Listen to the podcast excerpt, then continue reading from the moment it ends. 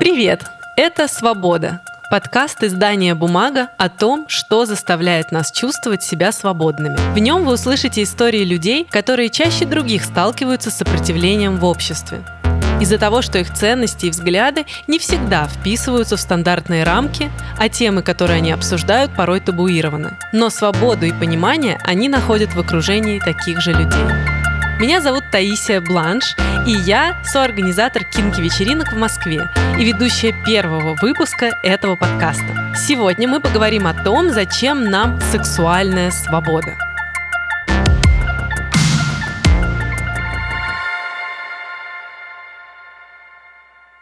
Начало 20 века в российской истории знаменито необычным багом, существование которого могло бы ввести в замешательство наших бабушек или сильно консервативных ровесников. Дело в том, что в начале века Россия была, можно сказать, передовым государством в плане сексуальной свободы. Аборты хотят разрешить, эротика присутствует в культуре, а люди пробуют разные форматы отношений. Советский дипломат и первая женщина-министр в истории Александра Калантай так и писала в своем труде «Новая мораль и рабочий класс». Такой пестроты брачных отношений еще не знавала история. Неразрывный брак с устойчивой семьей и рядом приходящая свободная связь, тайный адюльтер в браке и открытое сожительство девушки с ее возлюбленным. Дикий брак, брак парный и брак втроем, и даже сложная форма брака в четвером. Конец цитаты. Вспомнить только знаменитую неоднозначную, поросшую слухами историю любви Владимира Маяковского и Читы Бриков. Возможно, уже тогда люди наблюдали зарождающуюся полиаморию. Явление, которое появилось в инфополе современных людей только в последние года 2-3. Однако сексуальная революция в России очень быстро схлопнулась. К концу 30-х годов секс исчез из всех медиа того времени. Вообще, секс всегда был для человечества довольно болезненной темой. Почему людям сложно говорить о сексе? Лично в моем детстве мне никогда не объясняли, что должно происходить во взрослой жизни. Я как-то должна была догадаться об этом сама, и очень хорошо помню, как где-то на заборе прочитала слово из трех букв и пришла маму спросить, что это значит. Мама как-то отшутилась, а потом долго рассказывала мне, как у женщин в животике растет маленький человек. И, наверное, это все, что я знала о сексе к тому моменту, как стала подростком. Мне всегда была интересна тема секса и отношений.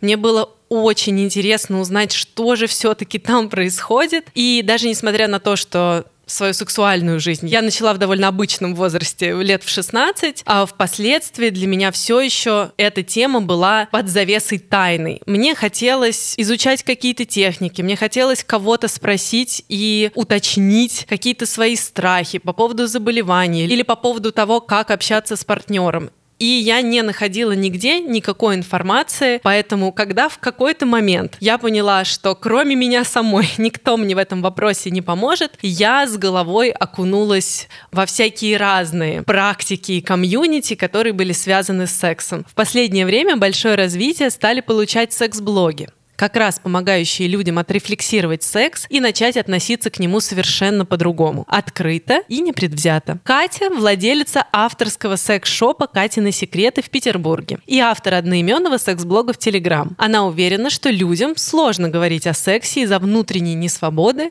и общественного давления. Мне кажется, тут несколько факторов. А, во-первых, секс – это все таки очень личная, интимная сфера, а людей всегда больше ранит то, что в непосредственной близости вместе с ними. И вот в этом вот моменте мне кажется, что людям а, может быть болезненно говорить о сексе, потому что им просто страшно. А страшно быть непонятыми, страшно что-то сделать не так. И второй момент, что общество совершенно не добавляет никакого чила в этом плане, то есть наоборот создает тревожность. И есть очень сильное давление общества, то есть есть очень такие, я бы сказала, двойные стандарты, двойная мораль в отношении секса. Там, допустим, для девушек, то есть с одной стороны тебе говорят, что ты должна быть там скромная, что ты должна как-то вести себя определенным образом, чтобы понравиться парню, не быть слишком доступной. С другой стороны, тебе говорят, что ты должна быть горячая, сексуальная, там классно одеваться, вот это все. И это создает очень много стресса. И мы еще не должны забывать, что не все люди там живут в больших городах. И в многих маленьких городах и в многих регионах России сексуально раскрепощенным быть просто опасно. То есть, ну, это опасно вообще для твоей психики, для твоего здоровья. То есть тебя могут преследовать, на тебя будут оказывать сильное психологическое давление. Далеко далеко не все люди настолько вообще морально зрелы, чтобы с этим психологическим давлением справляться. И из-за вот этой вот двойственности секса во многом людям так сложно о нем разговаривать. В детстве моя мама мне так объяснила вообще секс, когда я пыталась понять, что нормально в сексе, а что ненормально. Она сказала, что в сексе нормально все, если это нравится обоим и если это для них не вредно. И для меня это стало, наверное, таким важным тезисом секс-позитивности, которым вообще базируется все мое понятие секс-позитивности. То есть это когда ты можешь реализовывать э, свою сексуальную природу, позволяешь это делать партнеру и другим людям. То есть ты не осуждаешь их,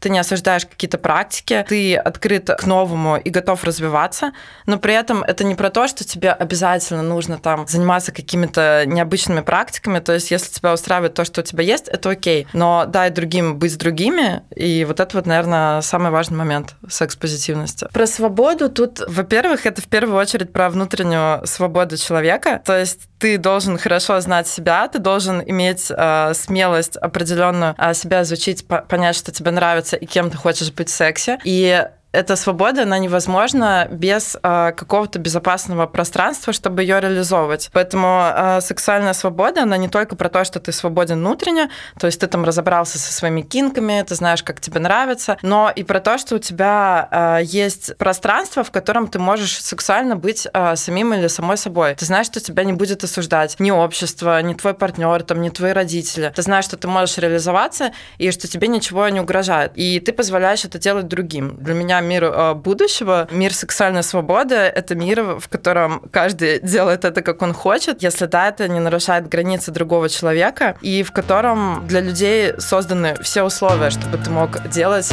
это, как ты хочешь.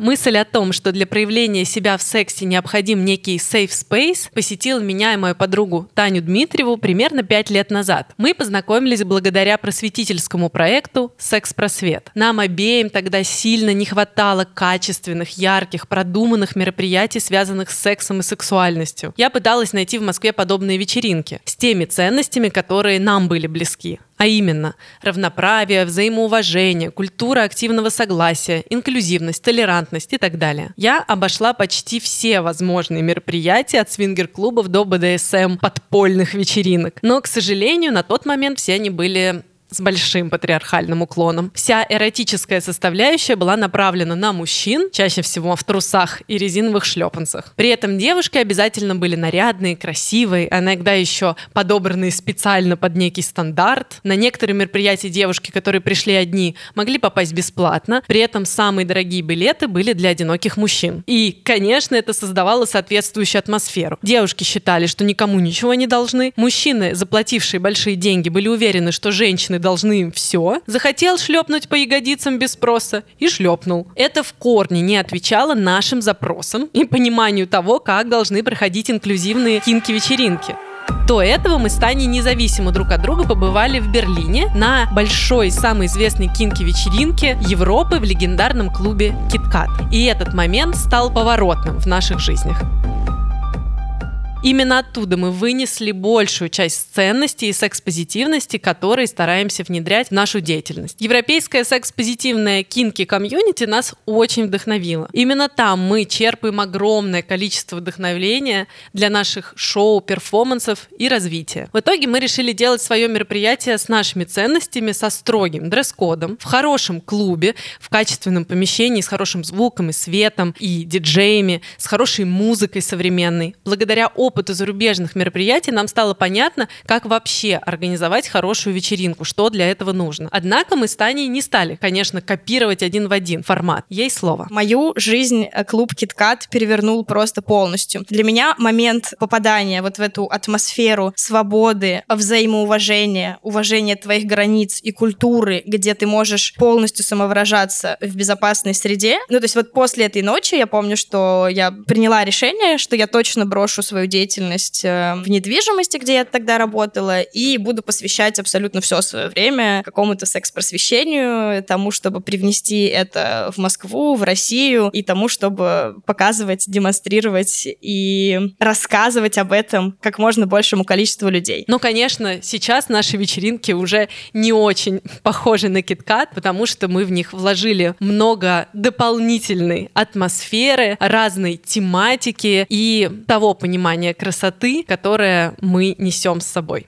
Нам было важно сделать принципиально другую вечеринку, отличную от того, что происходило в Москве в то время. Чтобы это был не стриптиз в классическом понимании, когда девушка со скучающим лицом танцует всю программу вокруг шеста, а что-то более интересное, красивая, игривая, роскошная. Например, бурлеск. Я сама стала им заниматься через какое-то время. Мы позвали артистов фрик-шоу с интересными светящимися костюмами, организовали BDSM перформанс и шибари шоу и многое другое. Сделали упор на качественную шоу-программу, где представлены не только девушки с идеальными телами. Наши гости и артисты не стесняются своих неидеальных рук, ног и животов. И вообще я считаю, что идеалов не существует. Каждый из нас красив по-своему и красота в индивидуальности. Мы задекорировали клуб, подобрали ненавязчивое техно и теххаус в качестве музыкального сопровождения и придумали активности для тех, кто пришел впервые и еще стесняется. На вечеринку можно попасть только предварительно заполнив анкету. Заявки мы просматриваем вручную и берем не всех. Нам крайне важна мотивация гостя. Зачем он идет на кинки-пати? Мы боялись, что из всей Москвы это окажется интересно только нам. Боялись, что кому-то вечеринки покажутся слишком яркими и смелыми. Но мы все-таки решили попробовать. И спрос превзошел все ожидания. На последней вечеринке мы собрали около 750 человек. И это при том, что мы берем не всех и отклоняем большой процент заявок. Чтобы соблюдать культуру активного согласия, на наших мероприятиях мы сразу придумали правила. То, что было очевидно в берлинском клубе KitKat, для российской публики пришлось прописать. Итак, эти правила. Нет значит нет, не нравится, откажи. Захотелось, спроси. Фото-видеосъемка только по добровольному согласию и только у наших официальных фотографов. Так возникает безопасное пространство для ощущения свободы и раскрепощения. Безопасность наших гостей и законность всего происходящего — это одни из самых наших главных приоритетов. Поэтому, например, у нас есть кинки-доктор и кинки-полиция, которые следят за соблюдением правил, и к которым можно всегда обратиться, если что-то пошло не так. Например, если ты говоришь «нет», а кто-то хочет тебя потрогать без твоего желания, можно к ним обратиться. Вот как о кинки-вечеринках и их роли в жизни отзывается дядя Саша. Да, мы его так и называем. Это такая кличка. Некогда он был одним из наших гостей, а сегодня уже глава кинки полиции и доминант в наших курсах кинки практис. Первое посещение достаточно любопытное было и даже слегка шокирующее. Почему? Потому что ну, мы в повседневной жизни не привыкли видеть секс вживую, тем более, когда это, этим занимаются другие незнакомые посторонние люди, и вот оно все вот здесь вот, вот так вот близко, оно вот прям вот ну, вокруг. Причем, на самом деле, если честно, даже со временем хочу точно сказать, что кинки пати это не только про секс. Как раз даже не только секс именно меня привлек туда в большей степени. Секс это хорошая, неотъемлемая часть кинки-пати однозначно, но по сути, на самом деле, это очень крутая вечеринка, где можно все. Собственно, одно из правил кинки-пати можно все, что не запрещено законами Российской Федерации. Соответственно, это дает, э, ну, просто офигенный простор на самовыражение. То есть можно делать что угодно, можно быть кем угодно, можно прийти, не знаю, просто потанцевать спокойненько, как и в любые клубы, но зато при всем при этом ты можешь выглядеть несуразно или, в принципе, вообще так, как хочется именно тебе. Вот Кинки Пати на самом деле именно этим и привлекает. То есть изначально мое первое посещение, да, это такое было ух ты, вау, то есть люди занимаются сексом, ничего себе, они не стесняются. Но когда я начал погружаться туда более глубже, то я начал понимать, что это не только секс, и вообще это далеко не самая такая прям главная причина, которая меня привлекает и манит. Мы, к сожалению, в нашем социуме зажаты рамками его же, правилами, которые большинство людей не принимает, не воспринимает, а здесь этих рамок нет. Единственное только что закон страны, в которой мы живем, нас могут ограничивать. Но в любом другом случае это просто очень круто. То есть тебя никто не осуждает. Э, ты вроде бы приходишь и как будто бы, с одной стороны, один, потому что нету никаких взглядов осуждающих или каких-то непонимающих. А с другой стороны, ты, наоборот, э, в таком же мире, которым ты, в принципе, хочешь быть. Причем, соответственно, этот мир, в котором ты хочешь быть, он вокруг тебя на протяжении этой вечеринки, на протяжении всей кинки-пати строится самостоятельно. То есть ты можешь э, знакомиться с людьми, которые также поддерживают тебя, там, не знаю, в твоем самовыражении. Ну, по-моему, это прям вот самое основное, за что надо цепляться. Слово секс это вообще на втором, может быть, даже на третьем плане, но самое крутое это вот эта свобода, которую ты получаешь, ощущаешь, посещая эти вечеринки. И, кстати, по поводу вот безопасности, осуждения, социума и так далее. Но вот, например, сейчас, в данный момент, когда у меня есть уже очень много знакомых из кинки комьюнити, с кем можно свободно общаться, с кем можно свободно обсуждать вообще, в принципе, любые вещи. Я сейчас, опять же, не говорю там секс или фетиши или что-то такое. С ними вообще, в принципе, можно разговаривать о чем угодно. Почему? Потому что ты точно знаешь, что эти люди не будут говорить «фу, это некрасиво», или там «ты какой-то нехороший», или «я тебя не воспринимаю», или «не хочу думать, что ты там этим занимаешься или как-то, ну, вообще в принципе. Социум, он другой. К сожалению, он другой. И поэтому в моей, скажем так, нормальной жизни я не распространяюсь среди друзей знакомых. Самое интересное, что э, сейчас круг общения чуть-чуть нацелился на ребят э, из кинки сообщества. А с ними очень интересно общаться. Что самое прикольное, если ты, ты человеку какому-нибудь скажешь, что вот я там э, с ребятами из кинки комьюнити, из э, секс-позитивной вот этого социума, у всех, ну, у многих, наверное, будет э, первая мысль, о, вы там все извращенцы, вы, наверное, все там про секс только болтаете. Самое прикольное, что нет. То есть мы общаемся, живем, дружим, гуляем, не знаю, время вместе проводим так же, как и любые другие, просто более открыты друг к другу, более честны. Так мы начинали развивать кинки-культуру в России. В конечном счете вечеринки постепенно начали менять жизнь и их участников, и не в последнюю очередь наши стани. Вот что она сама об этом говорит. Моя сексуальная жизнь поменялась очень сильно. То есть первое, я стала феминисткой, как бы, во-первых, сама позволила себе равные права и настолько вдохновилась этим, что сейчас стараюсь э, в своей деятельности продвигать, даже не продвигать, а просто просвещать людей в этой области. Это первое изменение. Второе изменение. Совершенно точно у меня умение уменьшилось количество секса. Вот, никто в это не верит, но там прямо есть несколько э, причин. Первое — это то, что, ну, просто стало больше работы, когда у тебя много работы, у тебя не всегда хватает на это времени. А второе, э, работа, связанная с сексуальностью, ну, секса становится настолько много в твоем информационном поле, что иногда это начинает фрустрировать. Это вот такая профдеформация всех там, кто работает с сексуальностью.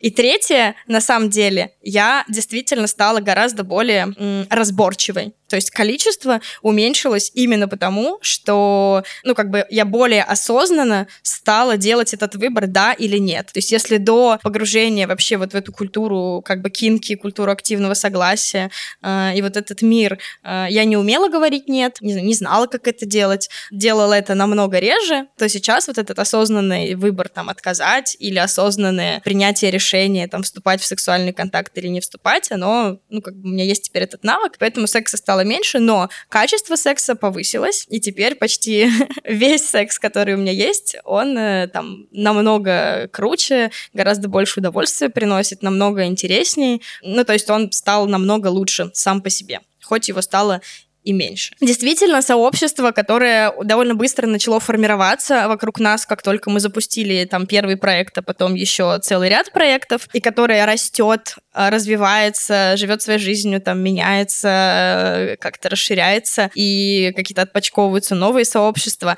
оно сыграло огромную роль в моей и личной жизни, и профессиональной жизни, вот, и там прям есть ряд причин. То есть первое, конечно же, это очень вдохновляет просто на работу. То есть когда ты видишь видишь, что ты делаешь что-то полезное для людей, когда ты видишь, как материальные, они как бы на самом деле не материальные, но они довольно зримые и ощутимые плоды своей работы и пользу, которую ты приносишь людям, которые присоединяются к тебе и начинают, там, не знаю, помогать в деятельности, поддерживать и становятся твоими друзьями, это очень вдохновляет вообще, в принципе, что-то делать и продолжать делать. Ну, у меня это так работает. И, конечно, из вот той ситуации, которую я тоже уже рассказывала, которая у меня была довольно давно, когда казалось, что вот с такими интересами, с такими, может быть, там, особенностями, с таким интересом к сексуальности есть вот я и пара моих друзей, вот в этой изоляции было очень сложно принимать себя. И в момент, когда ты понимаешь, что таких людей не, не просто десятки вокруг или там сотни, как наше сообщество, а на самом деле тысячи, если взять всех, кому интересны наши проекты и всех, кто там когда-то приходил хоть на какие-то мероприятия. Совершенно точно вот эта история про то, что ты понимаешь, что на самом деле это нормально, просто все об этом молчали, и в этом нет ничего странного, и ты просто нормальный, обычный, там, классный человек, оно очень помогает, ну, как бы примириться с этими тоже частями себя, потому что, ну, это некое правило, наверное, работы социума, вот, поэтому сообщество очень помогает и в работе, не сдаваться не э, там вешать нос перед трудностями, продолжать и э, находить там новые пути решения. И лично мне помогло, во-первых, просто принять себя и как-то ну, условно успокоиться, а во-вторых, обрести реально новый, намного более качественный круг общения, круг близких людей, круг друзей, с которыми, ну, как бы мы реально на одной волне, и нам вместе там интересно и, естественно, Э, мы стараемся брать к себе в команду людей из сообщества, вот, и довольно много проводим времени с теми, кто каким-то образом связан с нашими проектами. Благодаря кинким-вечеринкам моя жизнь изменилась практически полностью. С тех пор, как мы начали делать кинки-вечеринки, у меня образовалась новая комьюнити друзей вокруг меня, с которыми я могла открыто и свободно разговаривать о сексе, о том, что мне интересно, и как-то предыдущие, скажем так, друзья сами собой отвалились. Кто-то стеснялся со мной об этом говорить, кому-то, наоборот, было интересно, и мы до сих пор общаемся. Я могу сказать, что очень сильно изменился и мой гардероб. Те красивые платья, платья, нижнее белье, которые лежали годами у меня в шкафах, и я их надевала только по случаю, стали теперь большой частью моей жизни. Теперь у меня есть отдельный шкаф только для кинки нарядов и для моих бурлеск платьев, потому что именно благодаря кинке я начала заниматься бурлеском, начала выступать не только в России. Мы стали делать шоу здесь, в Москве, Ladies of Burlesque, но и за границей. Я последние два года путешествовала по фестивалям, и мои шкафы также забиты еще и красивыми бурлеск нарядами нарядами. Тем не менее, в обычной жизни я остаюсь довольно, наверное, обычным человеком, хотя у меня теперь есть большой такой секретик. У меня есть вечеринки, которые наполняют меня энергией, которые дарят мне возможность проявить себя как угодно, экстравагантно, сексуально. Они дают мне возможность быть открытой и свободной. И это их самая главная ценность, которая наполняет мою жизнь смыслом. Давайте теперь переключимся на другие сообщества, связанные с сексуальностью. Поговорим о двух, как будто бы противоположных явлениях – полиамории и асексуальности. Оба понятия стали распространены в общественном дискурсе сравнительно недавно и еще недостаточно представлены в массовой культуре. Для начала определимся с понятиями. Асексуальность – это отсутствие сексуального влечения как такового. Полиамория, как говорит Википедия, одна из форм согласованной или этичной немоногамии, система этических взглядов на любовь, допускающая любовные связи с несколькими людьми одновременно. И если зачитать это определение кому-нибудь, для кого секс тема табуированная, думаю, это вызвало бы очень негативную реакцию. Однако Однако ситуация меняется. Термин «этичная немоногамия» становится предметом обсуждения и рефлексии. А еще появляются дискуссионные клубы и специальные чаты. Одним из создателей такого клуба для полиаморов является наш следующий герой – психолог Алексей Боченков. Он пришел к полиамории через внутреннее осознание того, что он способен испытывать чувства одновременно к более чем одному человеку. Процесс принятия этого, по его словам, был непростым и, возможно, идет до сих пор. Что касается комьюнити а, и людей, кто ну, объединяется да, в какие-то сообщества единомышленников, скажем так, в свое время, когда я понял для себя что мои взгляды близки к полиаморным, да, я понял, что я, наверное, не один такой, кто сталкивается с какими-то вопросами, связанными с тем, а, а как вообще, что делать? Ну, вот, вот я вот такую вещь понял, да, я не хочу там обманывать. Как вот мне в этом плане выживать, быть в мире с самим собой, да, и с, с людьми, как знакомиться, да, как, э, не знаю, жить, договариваться, ну, вот это вот все, да. И получив некоторый опыт, я понял, что он может быть полезен для других людей, вот, и, собственно, решил им делиться, организовал свой полиаморный клуб, да, в том числе. Посмотрел, какие есть э, полиаморные сообщества в интернете, ну, их не так много, и понимаю, что от этого, ну, есть достаточно большая польза в том смысле, что когда ты чувствуешь, что ты какой-то не такой, но когда ты один, это одиночество очень сильно дает, заставляет человека, ну, как бы, многом, как сказать, бороться с самим собой. Если ты понимаешь, что это нормально, и ты не один, этого, ну, много, это распространенная история, и люди могут чем-то поделиться друг с другом, даже просто понимание того, что ты не один такой, уже поддерживает, да, плюс возможный какой-то обмен опытом, опытом, да, тоже поддержка. Плюс возможность э, познакомиться с единомышленниками, да, потому что у нас это не самая распространенная история в данный момент времени в культуре, поэтому где еще познакомиться, если не в таких сообществах? Ну, в том числе. Да, конечно, и в обычных там, да, но там велик э, процент, ну, непринятия, отказа какого-то, ну, сопротивления, да. Ну, по, собственно, по этим причинам я решил свой клуб организовывать и в какие-то сообщества вступать, посмотреть, что там творится, да. По поводу помогло, не помогло, да, и насколько велика роль, ну, поддержки, да. Была такая история, под Новый год одна девушка а, написала в чате, вот, она была раза три, может быть, да, три или четыре раза на клубе, ну, относительно не так много. Он говорит, «А, много лет, лет пять я, наверное, пыталась со своим партнером как-то договориться о том, что, ну, вот такая вот история, я вот так устроена, да, и, может быть, мы как-то будем более честно и открыто смотреть на то, что происходит у нас, да, в душе в отношениях. Вот. Ну и встречал сопротивление. Вот, и говорит, э, благодаря тому, что я побывала там всего лишь несколько раз, да, и вот благодаря тому, что творится в чате, мне удалось услышать какие-то моменты, да, удалось как-то себя принять, удалось как-то так выстроить контакт в этот раз со своим партнером, что он пошел навстречу, и они договорились о более таком честном, открытом формате. Это было, ну, как сказать, ну, знаете, как лучший подарок на Новый год.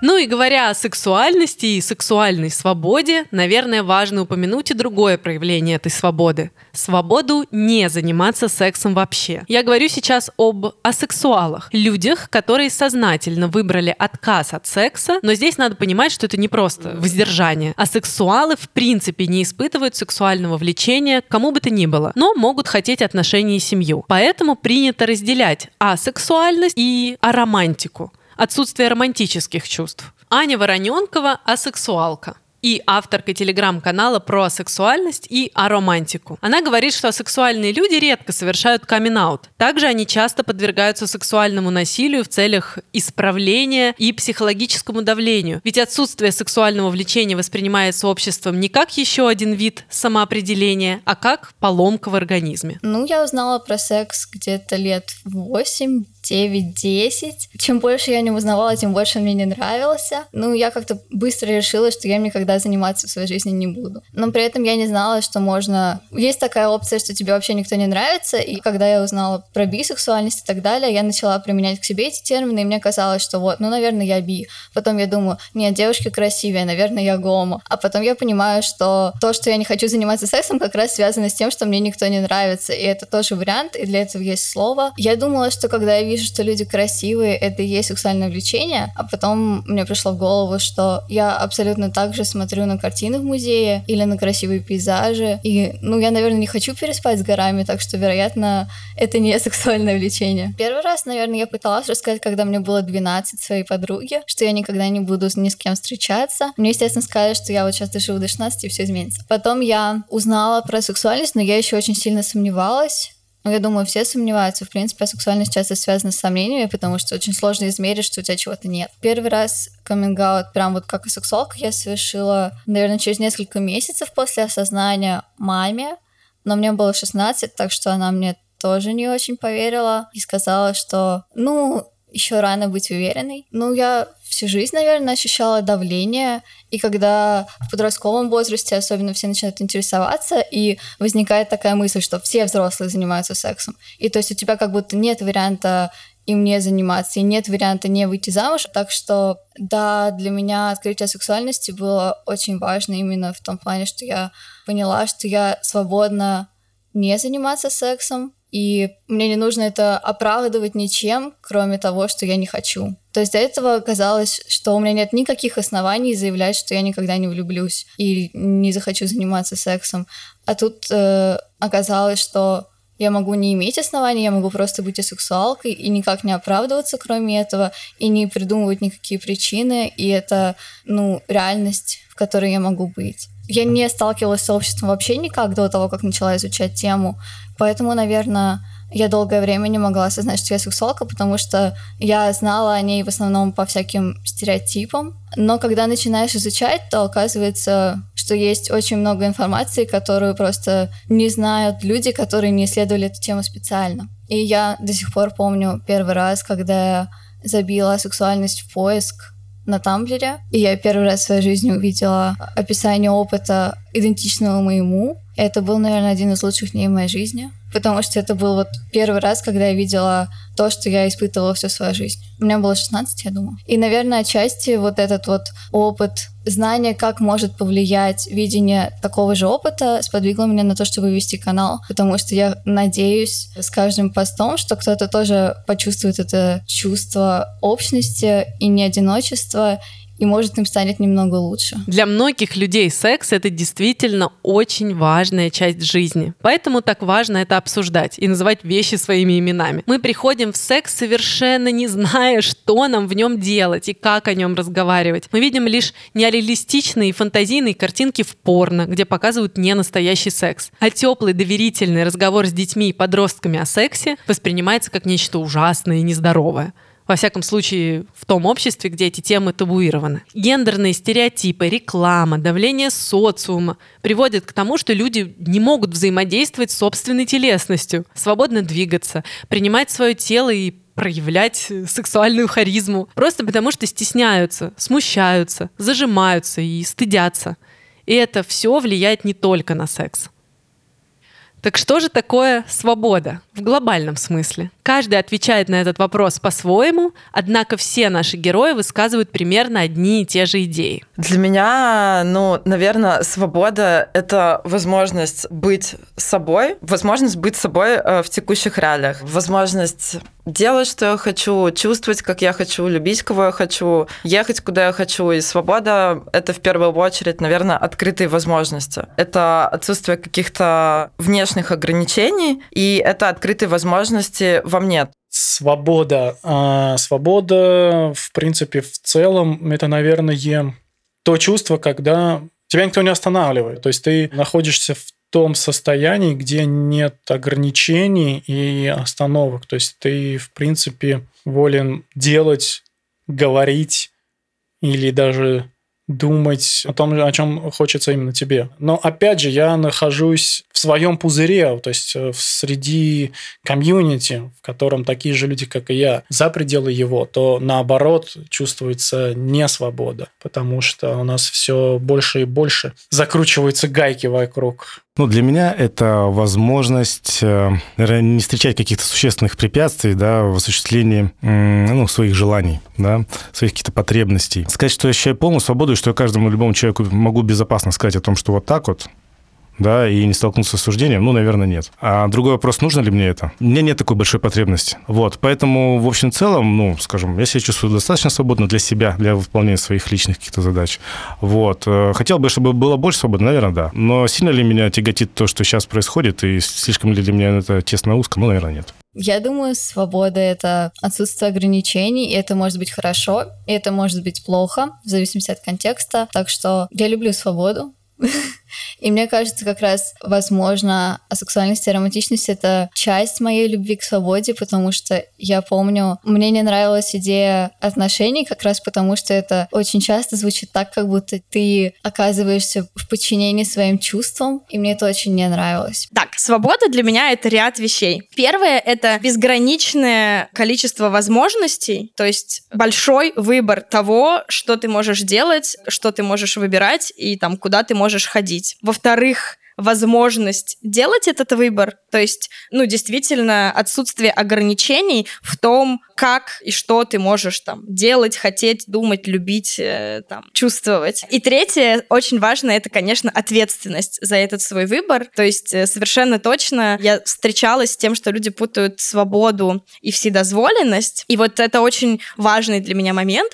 что свобода — это не вседозволенность. То есть есть вседозволенность, когда тебе как бы тоже можно все, но при этом, ну, как бы без оглядки вообще на что бы то ни было. Мне кажется, что в обществе это скорее деструктивное вообще поведение и для людей, и для самого по себе общества, и вообще и для человека тоже лично. Поэтому очень важный элемент свободы, на мой взгляд, это ответственность за то, как ты делаешь этот выбор, как ты принимаешь то или иное решение, и как ты продолжаешь нести ответственность за то, что ты выбрал и как бы что ты хочешь.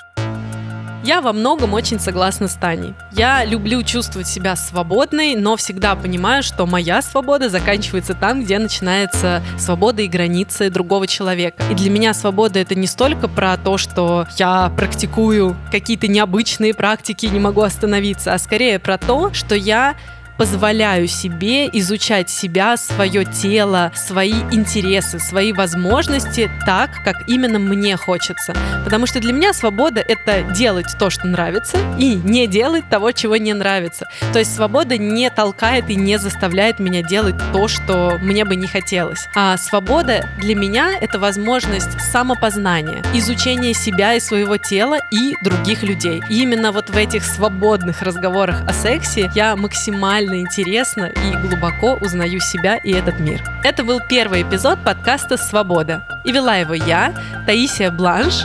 Над выпуском работали редактор этого подкаста Ира Асадулина, директор спецпроектов Мария Рзаева, шеф-редактор Вика Взятышева и звукорежиссер Денис Остромухов. Подписывайтесь на подкаст на всех платформах или слушайте его на сайте paperpaper.ru. Вы можете также оставлять нам комментарии и ставить оценки в приложениях. Это очень важно для нас. Спасибо, что были с нами. Пока!